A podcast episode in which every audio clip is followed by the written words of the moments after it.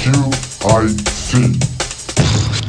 こちらは兵庫県神戸市からいただきました。51歳元車屋勤務、ラジオネームひよち。ありがとうございます。元を強調するんですね。明けましておめでとうございます。昨年末、私諸事情により車屋を退職し、元車屋勤務になりました。かっこ笑い、はい、さて、価格高騰が叫ばれる昨今の日本ですが、はい、2024年の秋頃には郵便料金が値上がりしそうです。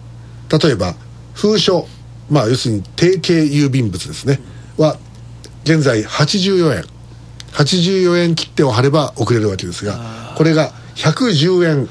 110、そこまでいきました。はがきは現在63円ですが、はい、85円。お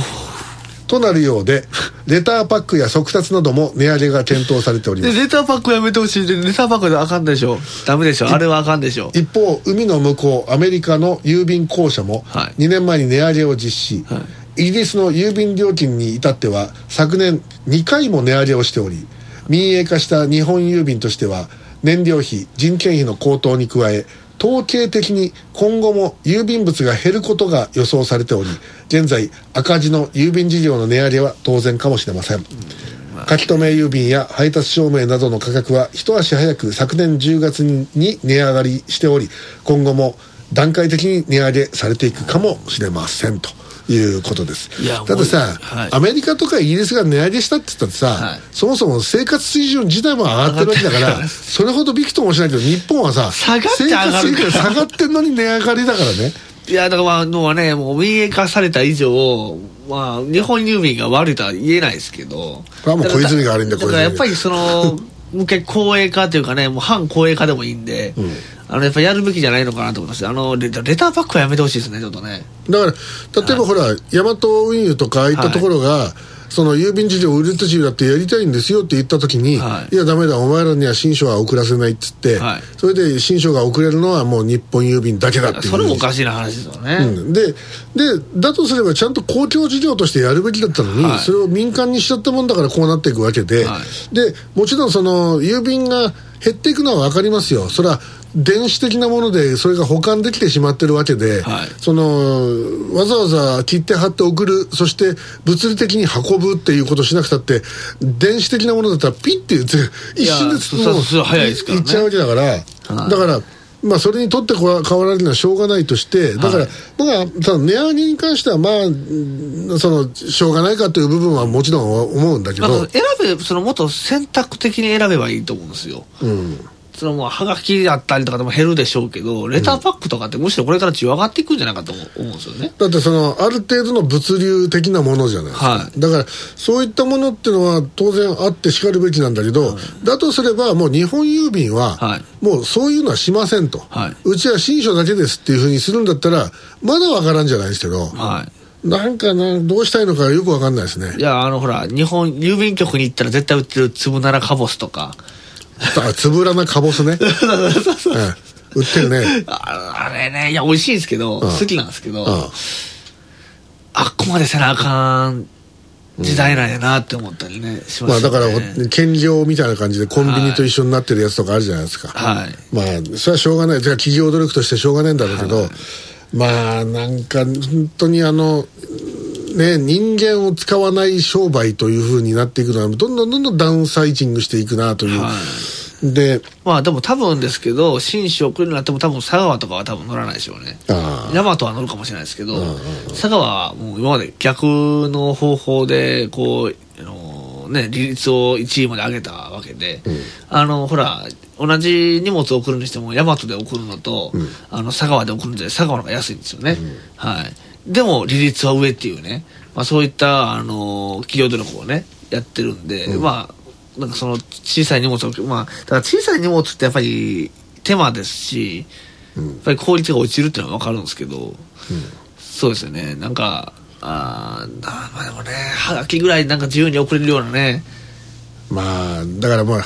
がきっていうのがもうすでに、ある種のオワコンに近いじゃないですか。そうですね、メールにと、そうですね、年賀状もね、もう今年に至ってはうち届いたのが10枚、私1枚も着てません。ああリスナーさんからいただきましたよ、はい、こっちから出してないのにね、はい、で、まあ、来た分には返さなきゃいけないなと思いつつ、はい、なかなかちょっとバタバタしてて、私に来る年賀状はね、あれですよ、フリップサイドのね、ファンクラブから来る年賀状だけですよ。 あれだけが楽しみですね。皆さんとか年賀状は何枚いったね、はい、いや私も大体もうやめてるので、はい、向こうから来たら出すって感じで、はい、で遅れて出してるので、うん、だからそれを見た人たちがまた出してみたいな、その繰り返しです。あ先に出してくるって3枚ぐらいです。あだもん、ね、まあそれは私立つぼみになってくるよな。もうめちゃくちゃ極端な話ですけど、もうハガキを廃止するのは無理なんですかね。どうでレーターパックに統一するとか。いややっぱハガキというのがやっぱまだ文化としてあるから、これはなくすわけいかないでしょ。封筒を廃止にしてレーターパックだけにするとか、いやそれも無理でしょう。やっぱなんかそっちの方がで、それでなんか値段をこう据え置きにした方がまだいいんだ。ただね、もう郵便ってね、はい、市内で3日か4日かかるからね、いや遅いんですよ今。前はさ、はい、ポストに投函したら翌日には配達だったんだよ市内は、はい、そうですそうです。もう今下手すると1週間近くかかるからね。そうですね。だからこれもまたちょっといかがなものかっていうね、はい、だんだんなんか近いのに遠くなっていくっていうね。サービスはねこう低下させませんと言った嘘つきがね、結局こうなるんですよ。前何度も佐川になっちゃうんですけど、佐川急便のね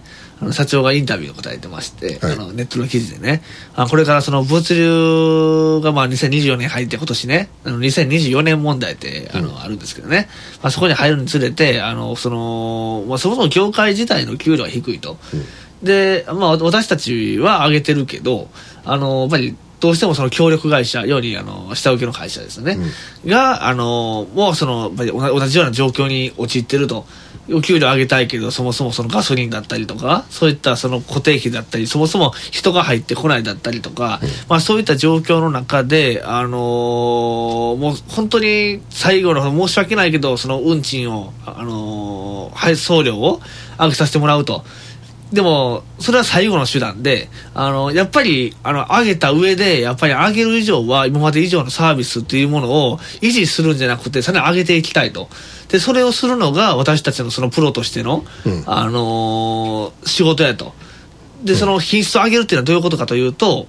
例えばそのね大阪から東京に今日送りました。で明日にはもうその荷物届いてると。でこれを間違いなくミスなく確実に届けることやと。これを維持することやと、うん、ミスをゼロに近づけることやと。これがサービスの向上っていうふうに考えてるみたいで、うん、でやっぱりそれをするためにやっぱりそのいろいろ企業努力とかしてるけど今本当にこの2024年入って、まあ、そういったものがだんだん厳しくなっているって現状がねあるってことがやっぱり言われてますよね、うんはいうん、でまあそのまあ結局何なんですかね企業努力っていうのも限界があると思いますし。それはそうですよ、はい、でだけでその、まあ、日本郵便って結局もともとねその郵政やったじゃないですか、うんうん、で郵政っていうものの看板があった上でその民営化になった時点で、まあ、ここまで落ちるってことは、う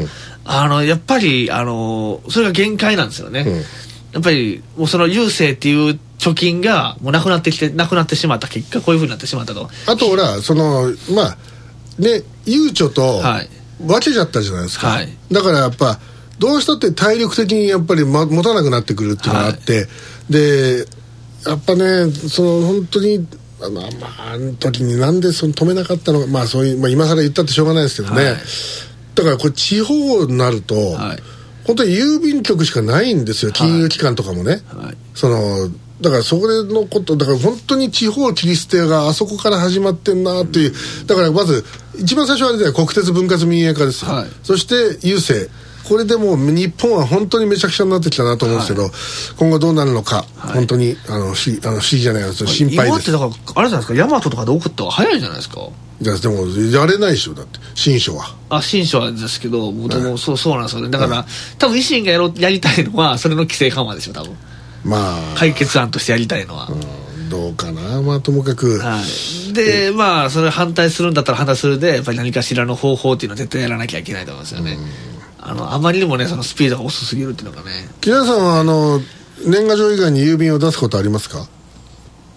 ないですね。ああ、なんかこうね、ラジオ番組にハガキでこうリクエストとかしてないですか？しません、しない。ああ、全くないですね。ああ、今大体ラジオ番組にハガキってどれぐらい来るんだろうね。もうメールじゃないですか今って。いや、メールとかファックスだろうけどさ、あのね、その1990年頃、はい、その俺が福岡の RKB ってとこでディレクターやってた時は、はい、あの日曜日とかに郵隊って言って、はい、郵便局の郵に袋って書くんだけど、はい、あのその中にドサッと入ってるじゃん、その寄せられるハガキが。サッチさんの袋みたいなやつです。そうそう、はい、でその中からこうあの、うちの番組とか他の番組のがこういっぱいあるから、それをこうより分けたりするっていう作業があったりしたんだけど、はい、今もうないだろうねそんなのは。もう本当に多分それが今のテレビなんじゃないですか。まあということでございまして、はい、今日は新年一発目なんですけども、はい、能登半島で起きた大きな災害、これの、まあ、話をね中心にお送りしてきたわけですけれども、はい、まあ、早くね本当にあの被災なさった皆さん、早く本当にあの日常が戻ることを本当にお祈りしているわけでございます。さあ一方、この間クラス会があったらしくてですね、熊本でクラス会、同窓会が、はい、熊本市立白川中学校の同窓会があったそうですよ。山田さん呼ばれなかったんですか？呼ばれなかった。俺だって教えてないもん、住所とか。あ、そうなんですか。うん、でたまたま私のことを、はい、私とツイッターでつながった、はい、クラスメートの、はい、おさふねなおみちゃんが、はい、写真を送ってきてくれて、はい、ええ、で全員還暦ですって書いてあって、そりゃそうだろうってそれでその翌日ツイッターで、はい、レピッシュのまぐみくんが、はい、同窓会でしたっつって、で彼も熊本まで行ってて、でで会場では、はい、おさふねなおみちゃんと、はい、僕はあんまよく知らないけどコカド陽子さんっていう クラス違うから喋ったことないけど、はい、この2人ローカルで司会やってる人だから、でなんか盛り上がったということで、はい、でその送られてきた写真にさ、はい、こう名札が書いてあるじゃん、名前が。でそれ誰ですって書いてこう写してるわけ、はい、でさ、字がはっきりしてるやつはとか顔がはっきりしてるやつは、あ、こいつあれ下田だとかってすぐ分かって、一人分かんないのがいて、はい、おっさんで、はい、もう見るからにもうおっさんなのよ。まあ確かに60だから俺、はい、でだから会社の部長さんみたいなやつがいて、はい、なんて書いたんだなこれな、字が潰れて見えないのよ。つって書いたんだ、つって何つって書いたんだろうと思って、はい、クラスで一番、まあどちらかというと番長的な、はい、シュッとしてた船津くんだったんだけど、はい、ああこうなっちゃうんだとか思って、ちょっと複雑な思いですね、はい、まあ僕はたまたま見た目若くして来てますんでよかったんですけど、はい、そうでない人たちはそれなりに60になってんだっていう、苦労されてきたんですね。俺だって苦労してるよ、ということでございまして、まあ木原さんが60歳迎えたのってのは今からね10億年ぐらい前だという、まだです本当にね、今まで赤いちゃんちゃんこを今まで8万回ぐらい来たっていう話が血で染めた血染めの恐ろしいですね、恐ろしいですね、はい、ということで、まあ初笑いということでという2024年一発目の QIC、 さあ、ね、今年もどういう苦難が待っているのか頑張っていきたいと思いますが、パーソナリティ募集してますんで、やりたい方応募してください、はい、info@ibb.osaka までよろしくお願いします、はい、お相手は榎田信也門と、そして FMC 上映 IBB 九州は平上英子でした。それではまた来週、ごきげんよう、さようなら。